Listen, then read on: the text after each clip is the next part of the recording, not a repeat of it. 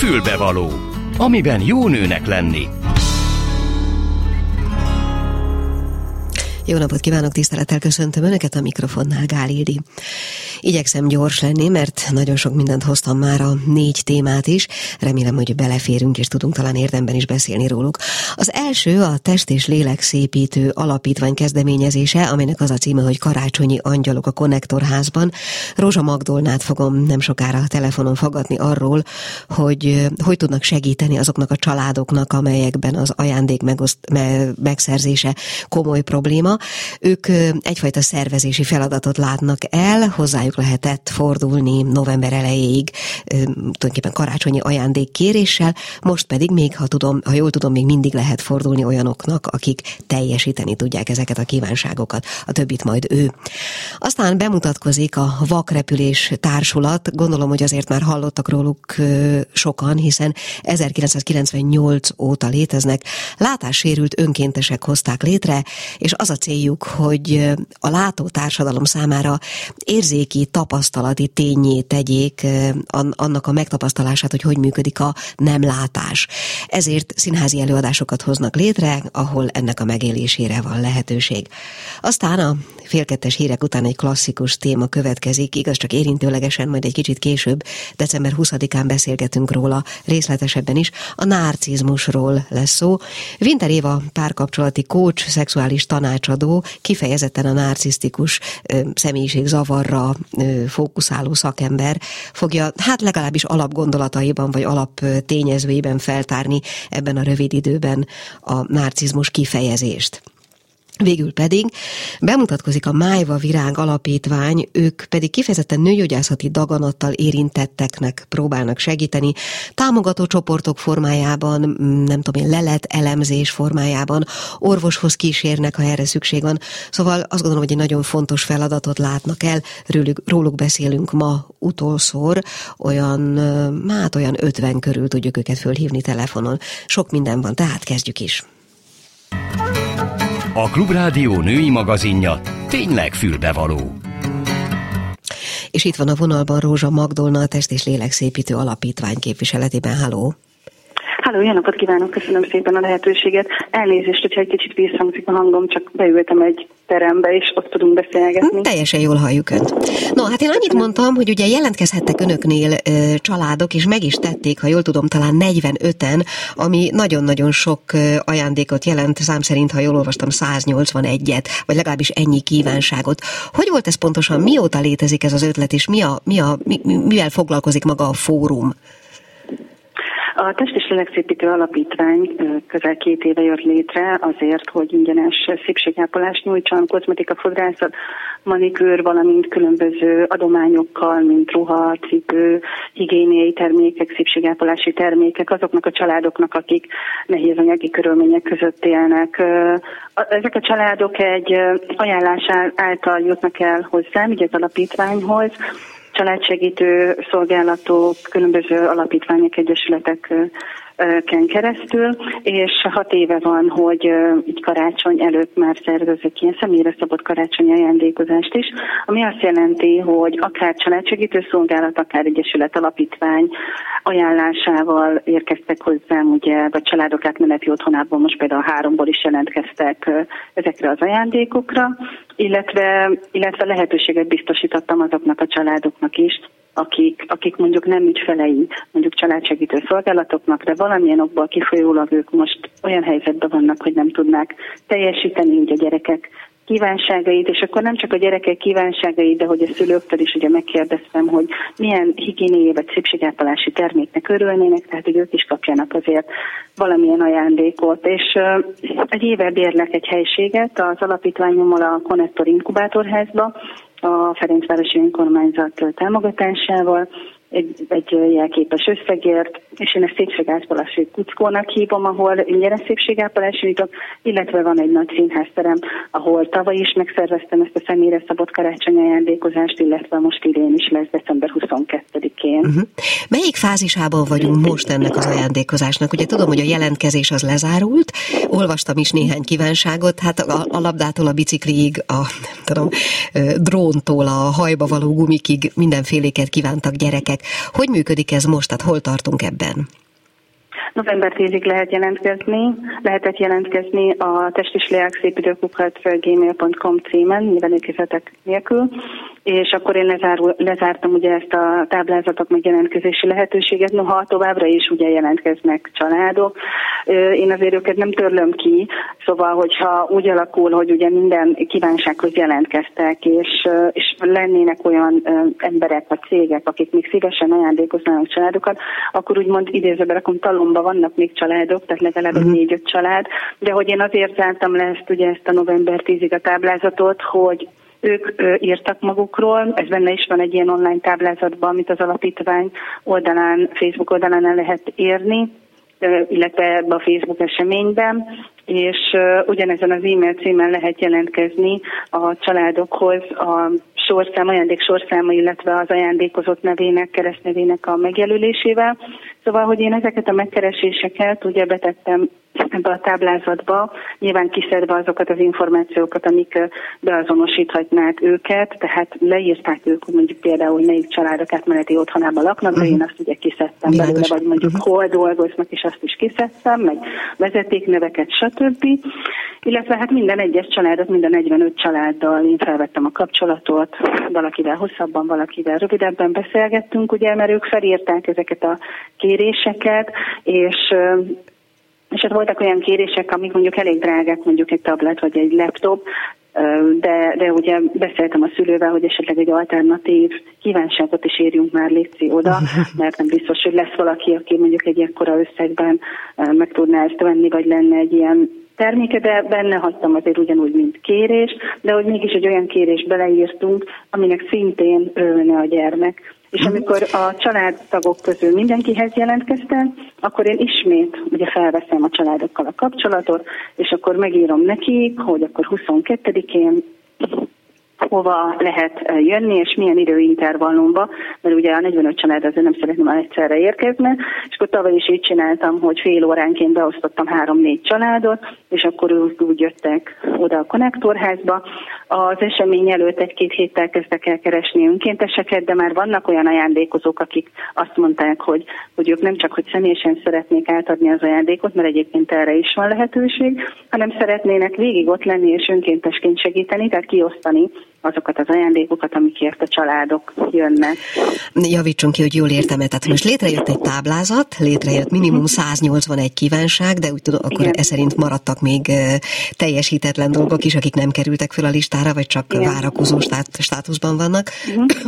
És akkor most az összes ajándéknak van már gazdája, úgy értem, hogy van olyan, aki teljesíti őket, vagy arra a funkcióra még lehet jelentkezni?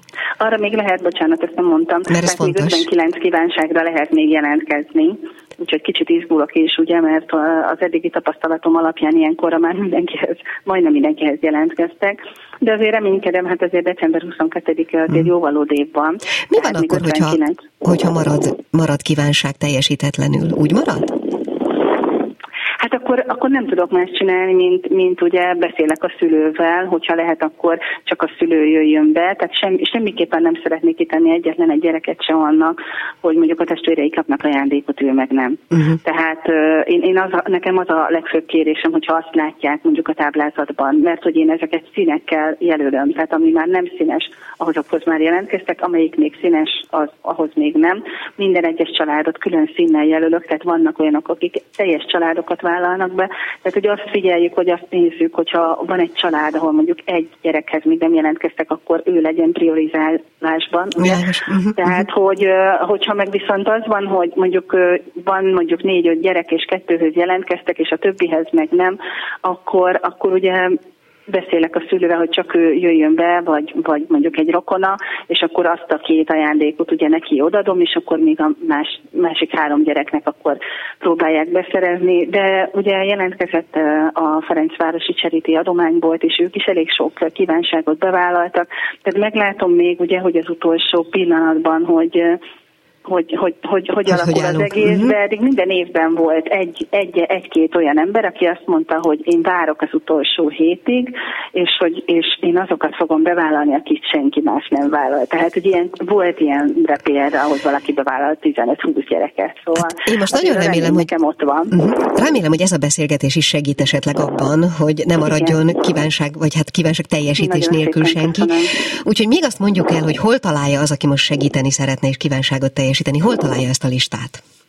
A Test és Lélekszépítő Alapítvány oldalán hirdettem meg ugye ezt az eseményt, úgyhogy ha rámegy az alapítvány Facebook oldalára, akkor ott egy rögzített posztban ott van ez az esemény, és az esemény leírásban pedig ott van a táblázat, illetve azért én két-három naponta azért mindig szoktam posztolni, vagy a családról írok, vagy magáról erről az eseményről. Tegnap is írtam, például lefényképeztem ugye a bejáratot, hogy könnyen meg tudják találni, mert hogy hétfő pénteken délután kettő és hét között lehet bevinni ezeket az ajándékokat, vagy hogyha valaki postán küldi, vagy futárszolgálattal, akkor ugyanebben az időintervallumban tudja ugye bevitetni. Úgyhogy, úgyhogy így, így tudnak megkeresni, hogy ugye a test és legszépítő kukacgmail.com címre lehet írni, és akkor szívesen elküldöm a linket ennek a táblázatnak. Jó, hát ennyi időnk volt. Én nagyon szépen köszönöm, hogy a rendelkezésünkre és kívánom, szépen. hogy minél több kívánságot tudjanak teljesíteni. Rózsa Magdolnát hallották a Test és Lélek Szépítő Alapítvány képviseletében. Köszönöm viszont hallásra. Mi kell a nőnek? Egy fülbevaló. És már is megyünk tovább egy egészen másik témával. A Vakrepülés Társulatot képviseli most Borics Nikolett, aki itt van a vonalban. Halló! Jó napot kívánok, üdvözlök! Hallgatókat. Hűha, kicsit ilyen szakadozottnak tűnik a vonal. Megtenni, hogy egy picit mozog közben, hogy hát, ha Persze. javul valamit? Nagyon szépen köszönöm. Most jól lehet hallani? Most jobban egy kicsivel, igen. Szóval igen. a vakle, Vakrepülés Társulat, amely alapvetően látássérült önkéntesekből jött létre, ha jól tudom, 1998-ban. Egy Így kicsit, van. nincs nagyon sok időnk, egy kicsit kérem szépen, hogy meséljen nekünk arról, hogy hogy teszik a látók számára tapasztalati, érzékszervi tapasztalattá és, és élményé azt, hogy hogy működik a, a, a nemlátás. Ugye a Vakrepülés Színtársulat az előadásait teljesen ő, sötétben tartja, tehát itt egy minimális fény szinten, speciálisan kialakított nézőtéren zajlanak ezek az előadások, ülőpárnál ülnek az emberek, igyekez, igyekszünk minél biztonságosabbá tenni. Ugye a látás, mint vizuális élmény az ugye kimarad, helyette a többi érzékszervet hívjuk segítségül, a hallást, a szaglást, a tapintást és az ízlelést. Uh-huh. És így fölépül mondjuk egy történet? Így van, így fölépül egy történet. Mi jelenleg kettő darabot játszunk aktívan, amiket kifejezetten nekünk írtak. Uh-huh. És ezt úgy tesszük elérhetővé. Bocsánat, egy picit megint kéne mozdulni, mert megint nagyon szakadozik. Igen, tehát ezt úgy tesszük elérhetővé, hogy a látás érzékelését kivéve ő mindegyik érzékszervet tudjuk, tudják a közönség használni. Én emlékszem, hogy annak idején, de ez már nagyon régen volt, láttam szerintem, vagy hát megéltem egy ilyen előadást önöknél, és arra az alapélményre emlékszem, hogy volt egy, volt egy sötétség próba, ahol elhangzott, hogy ha valaki, valaki ezt nem bírja, mondjuk két perc, egy ilyen próba lehetőség, akkor az nyugodtan menjen ki, mert a következő időszakban már nem lesz rá módja. Igen, másfél óráig ugye a sötétben kell maradni az embereknek, uh-huh. ez egy nagy kihívás hiszen az első percekben többségében mindenki megilletődik, uh-huh. de utána azért tud hozzá alkalmazkodni. És arra is emlékszem, hogy a végén, eh, ha jól emlékszem, talán gyertyát gyújtottak, vagy valami ilyesmi, és akkor volt egy egészen döbbenetes eh, helyzet, amikor rácsodálkoztunk, hogy milyen icipici térben mozogtunk, mert hogy abban mozgás Igen. is volt. Igen, így van. A közönség, tehát mi a teljes teret kihasználjuk, tehát nem csak a színpadon játszunk, hanem a közönség között is mozgunk. Tehát például megfogják az emberek kezét, és vezetik őket, ilyesmi? Igen, fontos, hogy ez interaktív ez a darab, tehát mind a két darabunk interaktív, így amikor vannak olyan részei a darabnak, hogy a közönséget úgymond megmozgatjuk, és ezáltal... Ez Tehát fölállnak a párnáról, jönnek, mennek? Így van, hát persze segítünk nekik, meg adunk támpontokat. Uh-huh. Tehát nyilván ez egy nagyon fontos tapasztalás, hogy az ember hogy mozog egy való, valójában ismeretlen helyen a látás eszköze nélkül. Uh-huh. Igen. Mit szoktak mondani? Milyen, milyen visszajelzést eh, hallanak esetleg a, a, az előadásokon résztvevőktől, nem merem azt mondani, hogy a nézőktől. Mit ér, ér, éreznek, eh, mi a tapasztalás, milyen érzés? Hát először ugye megilletődnek, hát nagyon sokan jönnek ki, úgyhogy elsírják magukat konkrétan. Ugye ilyenkor szembesülnek azzal, hogy milyen, amikor nem látnak, tehát amikor egy érzékelés úgymond kiesik, Ami és nagyon sokszor előfordul, igen. hogy egy-két nap után jönnek visszajelzések, tehát azonnal nem is tudják megfogalmazni azt, uh-huh. hogy, hogy mit is éreztek. Uh-huh. És ezek pozitív visszajelzések, ha jól értem. Igen, uh-huh. pozitív. A, a történet az, az azért szükséges, hogy tehát azt, attól lesz színházi előadás, hogy elmesélnek egy történetet? Mert gondolom, hogy egyébként meg lehetne tapasztalni, hiszen azért erre voltak mit tudom, múzeumi próbálkozások és egyebek is, hogy az érzékszerveinkkel, az összes többi érzékszervünkkel működjünk. A történet miért fontos hozzá? A történet az azért fontos, mivel a, a nézők is részt vesznek a illetve a közönség is részt vesz magában a történetben. De színházi értelemben jár mondjuk katarzissal, vagy egyfajta olyan úttal, amin, amin ha végigmegyünk, akkor másképp jövünk ki, mint ahogy bementünk, ahogy a színházról ugye gondoljuk? Igen, mindenképpen, hiszen ez ugye összefügg a tapasztalással. Uh-huh. Na jó, igen, azt hiszem nagyjából értem, meg hát kicsit össze is tudom kapcsolni azzal a korábbi élményemmel. Azok, akik játszanak ebben a produkcióban, ők, ugye azt mondtam, hogy amatőr színészek, ez így helytálló? Helytálló, igen. Ugye mi önkéntesen, önkéntes alapon csináljuk ezt az egészet, és valóban amatőr színészek vagyunk. Ugye nekünk ez azért fontos, mert mi látássérültként itt tudjuk kibontakoztatni a tehetségünket, itt kapunk rá lehetőséget. Uh-huh. Hogy működik egy ilyen próba? Ugye azt mondta, hogy önöknek írták a történetet. Van rendezőjük? Tehát úgy működik, mint egy klasszikus színházi próba? Nincsen, tehát mögöttünk nem állnak szakemberek, uh-huh. tehát mi magunk oldjuk meg a próbákat, a felkészülést, tehát a egymás között és például azok a, azok a képességek, azok föl, tehát van valamiféle fajta felvételi, hogy mennyire beszél jól az illető, vagy mennyire tud, nem tudom én, énekelni, fogalmam sincs. Van felvételi, tehát amikor a szereplőválogatást szoktunk tartani, akkor mond az illető verset, improvizációs szituációs gyakorlatban szoktuk Bocsánat, megint, megint nagyon rosszul hallom elnézést szituációs, improvizációs gyakorlatban tudjuk uh-huh. kipróbálni. Uh-huh. Jó, hát én csak azt tudom mondani, hogy, hogy nagyon fontos és, és meghatározó élmény lehet egy ilyen színházi előadáson részt venni. Egyébként alkalmanként hány ember fér be egy ilyen produkcióba, vagy hány ember tudnak úgy mozgatni, hogy az valóban élmény legyen? Jelen pillanatban ugye nekünk van egy közösségi terünk, a kultúrtanya közösségi tér, és ott pillanatnyilag hát 35-36 férőhelyünk van hivatalosan, de mondjuk a múlt héten, illetve a legutóbbi előadásunknál szerintem 40-en is voltunk. Hát jelen pillanatban annyi a kapacitásunk, de szoktunk külső helyszínekre is járni, mert és ott viszont volt, hogy nagyobb közönségünk uh-huh. volt sokkal. A, a saját élményemből elmeséltem az előbb annyit, hogy a végén támadt egy kis fény, gyújtottak egy gyertyát.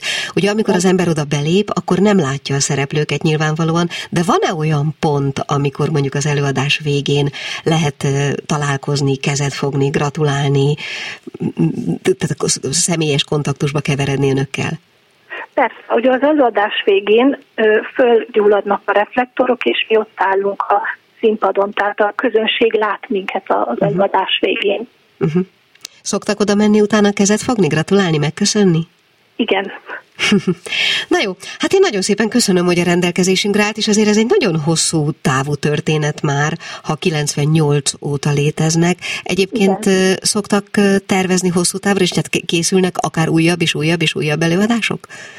Hát készülünk mindenképpen. Most, ugye, mivel említettem, hogy új közösségi terünk van, uh-huh. szeretnénk ott az Áramszünet nevű rendezvényüket tartani.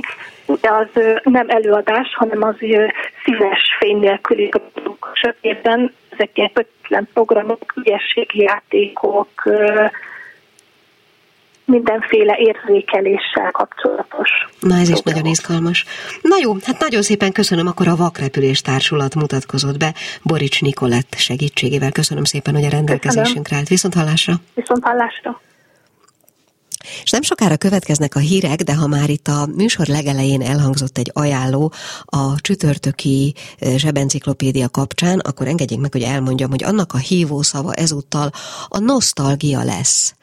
Vagyis mi is az, amitől azt gondoljuk, hogy régen minden jó volt, régen minden szebb volt? Az, az-e pusztán az oka, hogy fiatalabbak voltunk, e, és egész másképp e, emlékszünk most azokra a dolgokra, és egyáltalán másképp emlékszünk ezekre a dolgokra.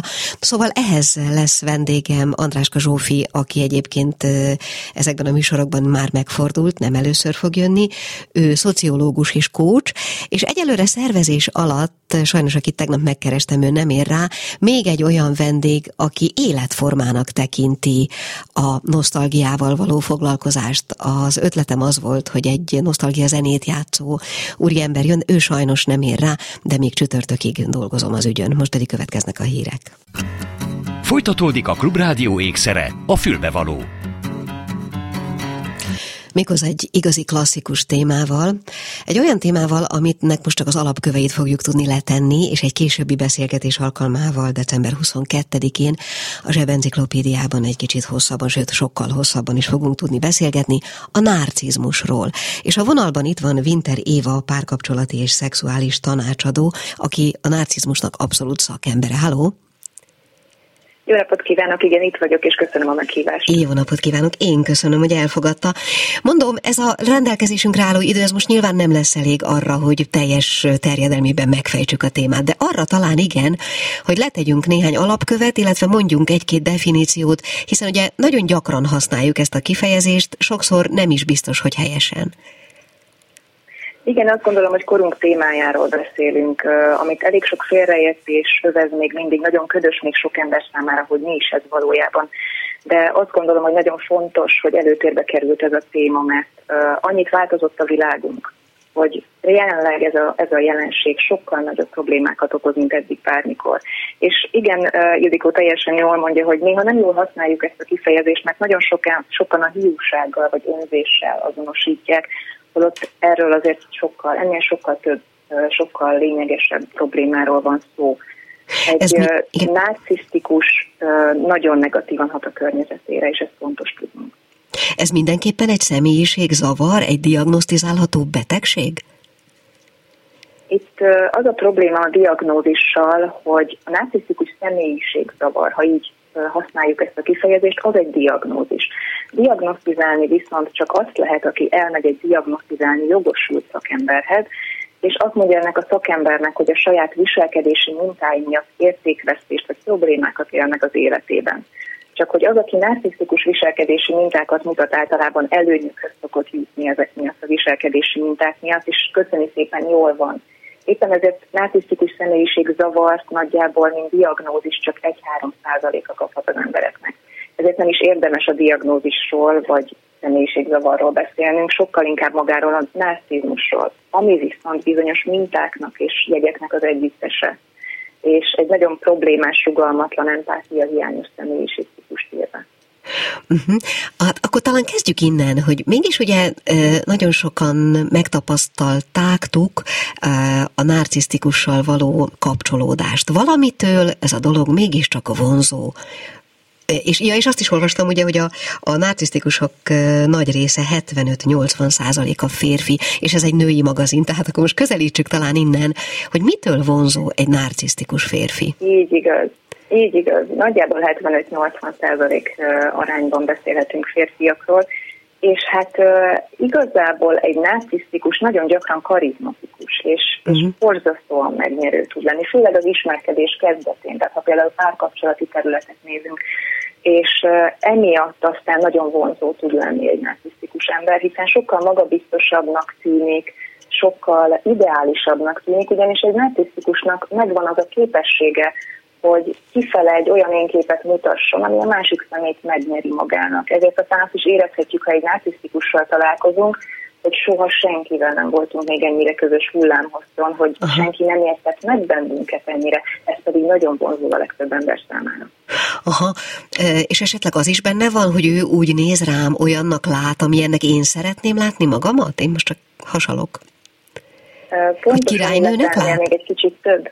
Ennél még egy kicsit több is, ugyanis a narcisztikus nem csak, hogy hogy olyannak lát, mint amilyennek magunkat szeretnénk, hanem sokkal jobbnak, sokkal többnek mutat bennünket. Azt a képet tükrözi vissza rólunk, a szerelembombázás időszakában, így hívjuk a kezdeti időszakot egy narcisztikus kapcsolatban, azt a képet, egy, egy olyan képet tükröz rólunk vissza, ami annál is fantasztikusabb, mint amilyennek látni, vagy hinni, vagy érzékelni szeretnék magunkat.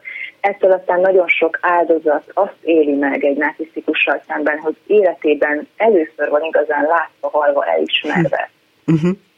És ez a dolog törvényszerűen fordul aztán egy bizonyos ponton, amikortól kezdve az ember áldozattá válik? Így igaz, sajnos a narcisztikus kapcsolatokról elmondható általánosságban, hogy a mennyországban kezdődnek, de a pokolban végződnek, ugyanis a szerelembombázás időszaka nem egy fenntartható időszak. Ez egyfajta piedesztára állítás, ami azért van, hogy megnyeri az áldozatot, illetve azért is, mert a narcisztikus szeretné önmaga is érezni azt, átélni azt, hogy neki a legtökéletesebb partner jutott, hiszen ez is az ő értékét hivatott emelni, a partner személye csak hogy aztán törvényszerűen bekövetkezik az, amikor lelökik a partnert a piedesztáról, és ők várják el cserébe a rajongást, az elismerést. Ez viszont törvényszerűen együtt jár sajnos azzal, hogy a partnert leértékelik, nagyon erősen törik az önbizalmát, és lényegében a másik felet lenyomva képesek csak emelni önmagukat. Uh-huh. Azt lehet tudni, hogy ö, maga ez a típusú viselkedés, ez miben gyökerezik? Hon, hon, honnan alakul ki, és mitől?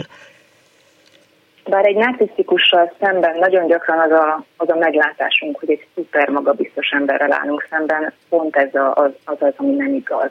Ugyanis a narcisztikus viselkedésnek a gyökere az egy nagyon instabil, egy nagyon ingatag önértékelés aminek az elfedésére irányul. A De mondjuk, bocsánat, a gyerekkorból származó, vagy vagy születve? Igen, itt igazából azok a szakértők is, akik ezt évtizedek óta kutatják, sejtik azt, hogy most, most már sejtik azt, hogy lehet egy vele született komponens is, de az biztos, az teljesen biztos már, már, hogy a korai gyermekkor élményeihez köthető a narcizmus kialakulása. Tehát nagyon ritka az, hogy a narcisztikus maga is elszenvedte a narcisztikus szülője mérgező viselkedés mintáit. Uh-huh. És akkor ez azt jelenti, hogy ezek a viselkedés minták mondjuk akár már gyerekkorban vagy kiskamaszkorban ö, föltűnnek? Észre lehet őket venni akár? Ez egy nagyon-nagyon nehéz, de fontos kérdés. Igazából nekem is nagyon sok, nagyon sok ember, aki engem megkeres, a klienseim közül rettentő sokan aggódnak azért, hogy a gyermekeik majd narcisztikusok lesznek azért, mert a partnerük narcisztikus volt. Itt uh, láthatunk ugyan a már gyermekkorban, kiskamaszkorban, uh, korai felnőttkorban olyan jeleket, ami utalhat arra, hogy az illető narcisztikus lesz. De azért is nem lehet diagnosztizálni, és, és ha már a diagnózisról is beszéltünk, senkit nem lehet 18 éves kor alatt diagnosztizálni, mert eleve vannak a gyermekkornak és a, a személyiségfejlődésnek olyan szakaszai, ahol életkori sajátosságból adódóan önértékelésben uh-huh. láthatunk problémákat, vagy láthatjuk azokat a jeleket, amikor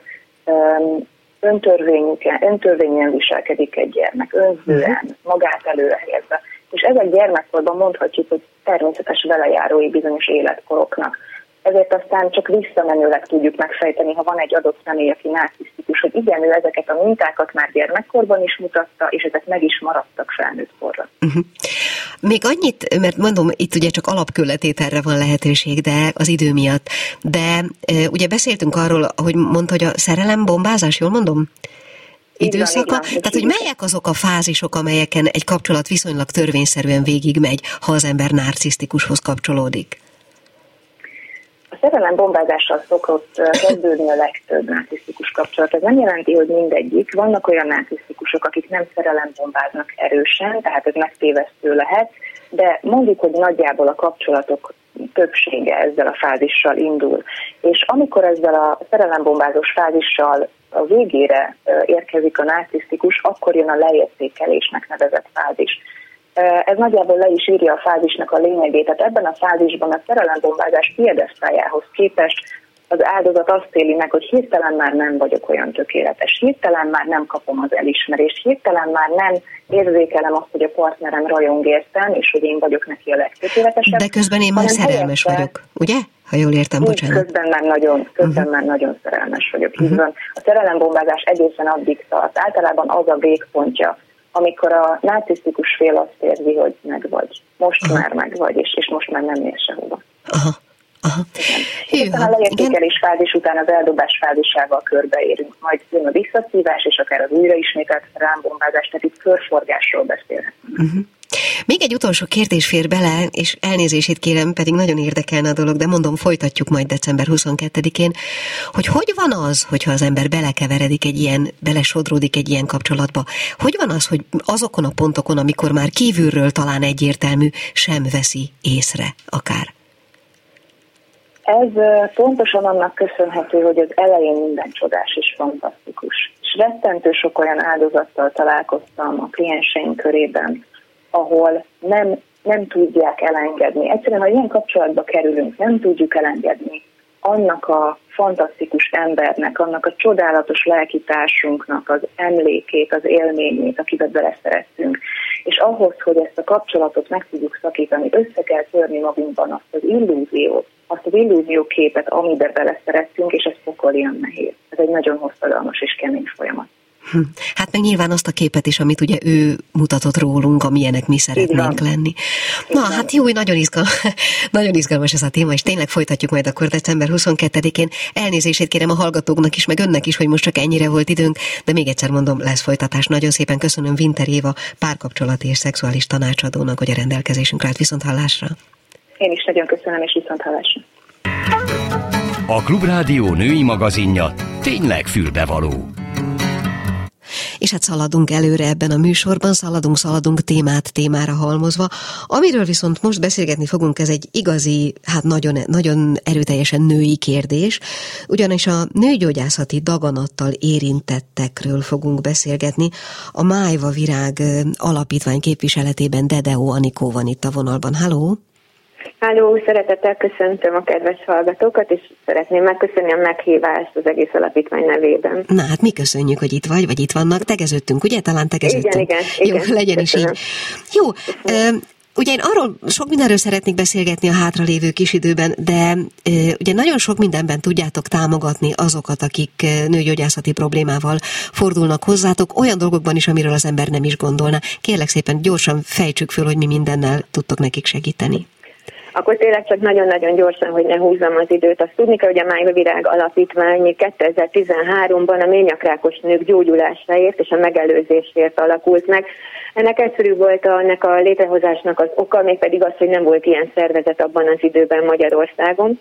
És ahogy elmúlt azóta már lassan tíz év, észrevettük a hozzánk beérkező kérések alapján, hogy már nem elég csak a ményakrákos nőkért dolgoznunk, hanem 2015 óta a petekfészekrákkal is foglalkozunk, és most már 2022-ben az összes nőgyógyászati daganatban érintetteket tudjuk segíteni, ugye ide tartozik a ményakrákon kívül a petefészekrák, a métesrák, szemérentesrák és a hüvelyrák, valamint egy kicsit beleváltuk magunkat a felnyaki daganatokba is, nem olyan részletesen, mint a nőgyógyászatiban, de nagyon sok HPV asszociált megbetegedés van ezen a régión is, úgyhogy egy kicsit elkezdtük azt a programot is. Uh-huh.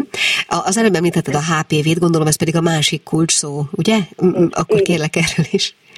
Így van. Hát maga a HPV, hogy, hogy egy picikét, hogy mi, mi is az a HPV, ugye nagyon sokat halljuk ezt, hogy HPV, az ugye nem más, mint a humán papilloma vírus, Ez egy olyan vírus vagy kórokozó, amely leggyakrabban szexuális úton terjed, mind a nők és mind a férfiak körében, ezt ugye ki kell mindenképpen hangsúlyozni. Ennek a vírusnak több típusa van, most már körülbelül 200 fajtáját lehet meg, 200 fajtáját ismerjük. Ezeket megkülönböztették, számokkal látták el.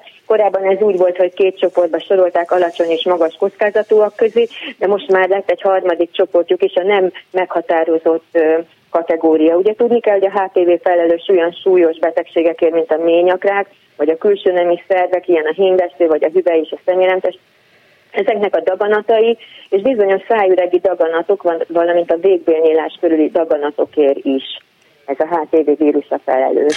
Ugye beszélünk a HPV-ről az oltás kapcsán is, és szerintem ezt is Igen. említsük meg, annyira azért Igen. nem kell rohanni, úgyhogy tényleg ezek Jó. fontos mondatok. Igen? Jó, ugye nagyon fontos, hogy magát a, a HPV fertőzésnek a megelőzésének két nagyon fontos pillére van. Az egyik nagyon fontos, a rendszeres szűrővizsgálat, a szűréseken való részvétel, erről egy pár szót, ha, ha gondolod, akkor nem szívesen mondok, és hát természetesen, amit kérdeztél, a HPV elleni védőoltás. Magáról elő az oltásról azt kell tudni, hogy a HPV elleni védőoltás segítségével ugye megakadályozhatjuk, hogy a HPV tartósan elidőzön a szervezetünkben. Tudni kell azt is, hogy magas védettséget biztosít, tehát az összes HPV asszociált daganat és a nemi szervi szemölcsök ellen is. Nagyon sokan óckodnak és félnek, tele van mindenféle a tévhitekkel, hogy, hogy megbetegszünk, hogyha felveszünk ezt az oltást, vagy beadjuk magunknak a HPV-t, ez ugye nincs így, hiszen maga ez a vírus nem tartalmaz sem élő vírus, sem a vírus örökítő anyagát sem. A mai legmodernebb a 9 komponensű védőoltás. Ez azért 9 komponensű, mert itt 7 magas és két alacsony kockázatú HPV törzs ellen ad majd védettséget. Uh-huh. És még, még egy fontos csak annyit az oltásról, hogy, hogy ugye igazából 9 éves kortól már adható, mert akkor a leghatékonyabb, hogyha a szexuális életet még nem kezdtük meg, de Magyarországon a Nemzeti Oltóprogram keretében 12-13 éves lányok és fiúk is, nagyon fontos fiúk is, államilag finanszírozottan kapják. És azt mondod, hogy azért ezt mindennek ellenére nagyon sok tévhit övezi még ma is? Hát sajnos azért, mert azt gondolom, hogy, hogy még most is az van az emberek fejében sajnos, és senkit nem szeretnék megbántani, ha hall, hall egy ilyet, hogy ne Isten a kezébe van egy HPV pozitív lelet, akkor felmegy a kereső oldalakra, és rettenetesen sok fals információ van. Van fönt még most is egy olyan elérhető tartalom, amit azóta egyébként egyszer már letiltottak, mert, mert nem valódi és hiteles információkat tartalmaznak. Úgyhogy mi nagyon-nagyon boldogok vagyunk, és egyébként az is a víziónk, hogyha ezt elmondhatom nekünk, az nagyon fontos víziónk, hogy szerepet vállalni abban, hogy ne legyen HPV a világban, és elérni azt, hogy minden nőgyógyászati daganattal érintett időben eljusson a Májva Virág Alapítványhoz. És ez nem nagy képűség, de ha valaki hiteles információt szeretne, akkor valóban, hogyha bennünket megtalál, akkor, akkor azt kell mondanom, hogy jó irányba mehet a beteg útja. Hát akkor beszéljünk egy kicsit erről a beteg útról. Mi az, amiben tudtok nekik még segíteni? Én említettem ilyet, hogy nem tudom én, lelet értelmezés, uh-huh. meg orvosválasztás, meg ilyesmi. Igen. Igen, ugye nekünk ugye a céljaink az a maga, ugye, amit mondtam, a ményakrák prevenció, hogy, hogy a, tudjuk csökkenteni jelentősen a megbetegedések számát, és tudjuk csökkenteni a ményakrák okozta halálos, elhalálozást, és a nőgyógyászati daganattal érintettek pedig úgy tudjuk segíteni, hogy a rehabilitációjukat megalapozzuk például, megalapozzuk és megszervezzük a rehabilitációjukat, van az érintettek összefogása. Ez azért nagyon fontos, hogy érezzék, hogy nincs egy, nincsenek egyedül. Nekünk a Facebookon van egy zárt és titkos csoport, annyira titkos, hogy az adatlapon sem jelentkezik, meg több mint ezer fő van ott. Nyilván orvosi felügyelet mellett ők ott tudnak beszélgetni egymástól, tanácsot kérni, mi törekszünk az érintettek életminőségének javítására, és igyekszünk egyéni segítség nyújtásban is.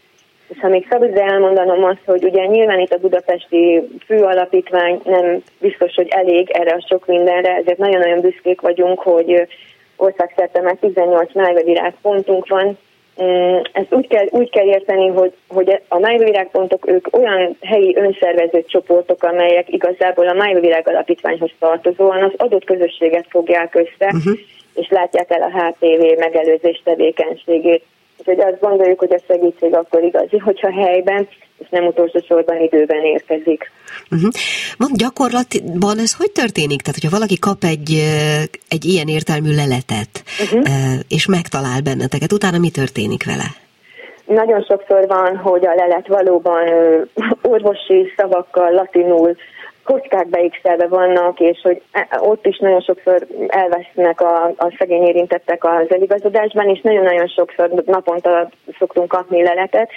Ezt általában Nyúlszirivel meg tudjuk válaszolni. Tóti az alapítványunk elnöke gyakorlatilag szinte mindegyik leletet tudja értelmezni, de hogyha valami nagyon komplikáltabb lenne, akkor természetesen az orvosi bordunk segítségét kérjük. Ilyenkor továbbítjuk a leletet, hogyha valami elakadás van, és a, az orvosaink nagyon nagy örömmel segítenek bennünket. Uh-huh. De nyilván ennek van egy, hogy mondjam, egy lelki része is. Tehát gondolom, hogy ilyen lelet után az ember nem abban a lelki állapotban van, mint előtte. Ilyen értelemben is tudtok segíteni? Vagy pusztán az, hogy az ember megtapasztalja, hogy nincs egyedül már önmagában a segítség? Hát ami nagyon fontos, hogy azt minden nőnek, hölgynek, lánynak meg kell értenie, hogy egy HPV lelet, pozitív HPV lelet, az nem egyenlő a ményakrákkal. Ez az első és legfontosabb. Mert ugye a humán papillomavírus bekerül a szervezetünkbe, egy jó immunrendszerrel nagyon hamar ki tudjuk onnan dolgozni. Egyébként érdekességként elmondom, hogy Ugye az életünk során szinte mindenki megbetegszik magával, vagy megfertőződik ugye a HPV-vel, de van, hogy észre se veszük, mert magának például a fertőzésnek nincsenek igazán tünetei. És hogy egy válaszoljak is a kérdésedre, hogyha valaki nagyon elveszik, vagy valaki nagyon elkeseredik, akkor tudunk pszichológiai segítséget is nyújtani, azon felül, hogy betesszük a csoportba, ahol a, a, a többi érintettől esetlegesen tud kérdezni. Uh-huh. Azt hogy kell érteni, és ez most egy pillanatra megütötte a fülemet, és még erre pont van időnk, hogy kifejtsük, hogy a megfertőződés után eltüntethető a szervezetből ez a vírus? Az, tehát, hogy maga az immunrendszerünk képes erre, hogy, hogy kidolgozza a, a, a, magát a vírus a szervezetünkbe, mert egy jó erős immunrendszerrel, miután bekerül egy alacsony kockázatú a szervezetünkbe, arra abszolút képes a szervezet uh-huh, teljes Tehát, mértékben. Hogy produkálunk egy pozitív leletet, és idővel egy negatívat is kész, mert a... Abszolút, Aha. igen, igen, igen. És ez nagyon fontos elmondani, hogy egyébként az gyakori tévhit, hogy a HPV fertőzés leküzdése után automatikusan mondjuk védett lesz a szervezetünk. Ezt mondani, hogy sajnos nem igaz. A természetes fertőzés nem alapít kitartós immunválasz, mint egyéb betegségekben, tehát hogy az újrafertőzés kockázata a vírus leküzdése után is kifejezetten uh-huh. magas. Uh-huh. De van a kezünkben két lehetőség, járjunk el szűrésre, ami nagyon-nagyon fontos évenként legalább egyszer, és hogy ha lehetőségünk van, akkor a védőoltást vegyük fel. Hm. A, egyébként azt idősebb korban is meg lehet tenni, mert ugye azt mondtad, hogy a 12-13 évesek a leginkább. Igen?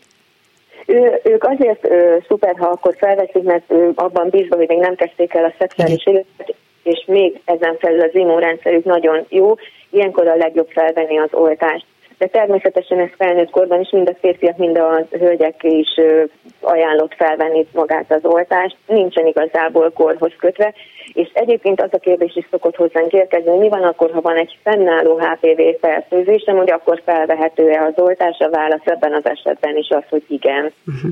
És azt hol kell kérni? A nőgyógyásztól, vagy a Igen, a igen, igen. Egyébként ezt így csendben jegyzem meg, de rádióban beszélek, hogy a házi orvos is felírhatja egyébként az oltást, de a legjobb úgy is, hogyha, hogyha az ember a nőgyógyászhoz megy az éves szülésre, akár mennyi idős is azt mondja, hogy én úgy döntöttem, hogy szeretném felvenni az oltást, akkor bátran kérje és meg fogja kapni. Ami nagyon fontos, hogy a gyermekkorban, tehát hogy az oltóprogramban csak két oltásra van szükség, felnőttkorban 15 éves kor felett viszont már háromra, és ez megint ugye az immunrendszerünk erősségéhez köthető. Uh-huh. Na, ezek nagyon fontos információk. Még egy utolsót hadd kérdezzek, Igen. ha már a szűrésről, meg az évenkénti legalább egy szűrés fontosságáról beszéltünk. Mi a tapasztalatod, és mit gondolsz arról, hogy mi nők, akár Magyarország egészében, hiszen ugye több településen is megtalálhatóak vagytok, de akár csak Budapesten, mennyire élünk ezzel valóban? Hát ez egy az a baj, hogy a, a szűrési hajlandóság egyébként már javuló tendenciát mutat, de addig, ameddig egy ilyen magas a megbetegedés, és sajnos 300-350 hölgyet el is veszünk egy évbe, azt gondoljátok el, meg gondolják el a kedves hallgatók, az napi egy-egy édesanyja, egy feleség, egy testvér, ami nonsens, mert minek ennek megtörténnie. Szóval ilyen szempontból azt mondom, hogy még mindig nem tökéletes. Jó a, jó a mutató, de nagyon jó lenne, ha még több lenne. Hát igen, gondolom, hogy ebben benne van az is, bár nem tudom, hogy pontosan ez hogy van, de hogy a mostani ingyenes egészségügyi ellátáshoz nem könnyű mm. azért hozzáférni. Mm.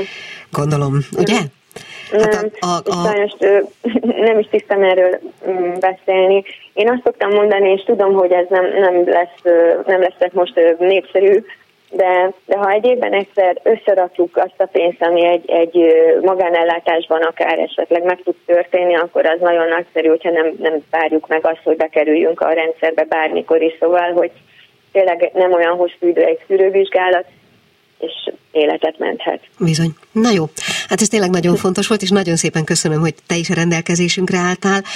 Körülbelül ennyi időnk volt, de de mhm. Hallották, tehát a Májva Virág Alapítvány képviseletében. Köszönöm még egyszer, szia! Mi is nagyon szépen köszönjük, viszont hallásra. Mi kell a nőnek? Egy fülbevaló. Körülbelül ennyi fért ebbe a mai műsorban, nagyon siettünk, lehet, hogy nem elég jól gazdálkodtam az idővel, de hát most már ez van.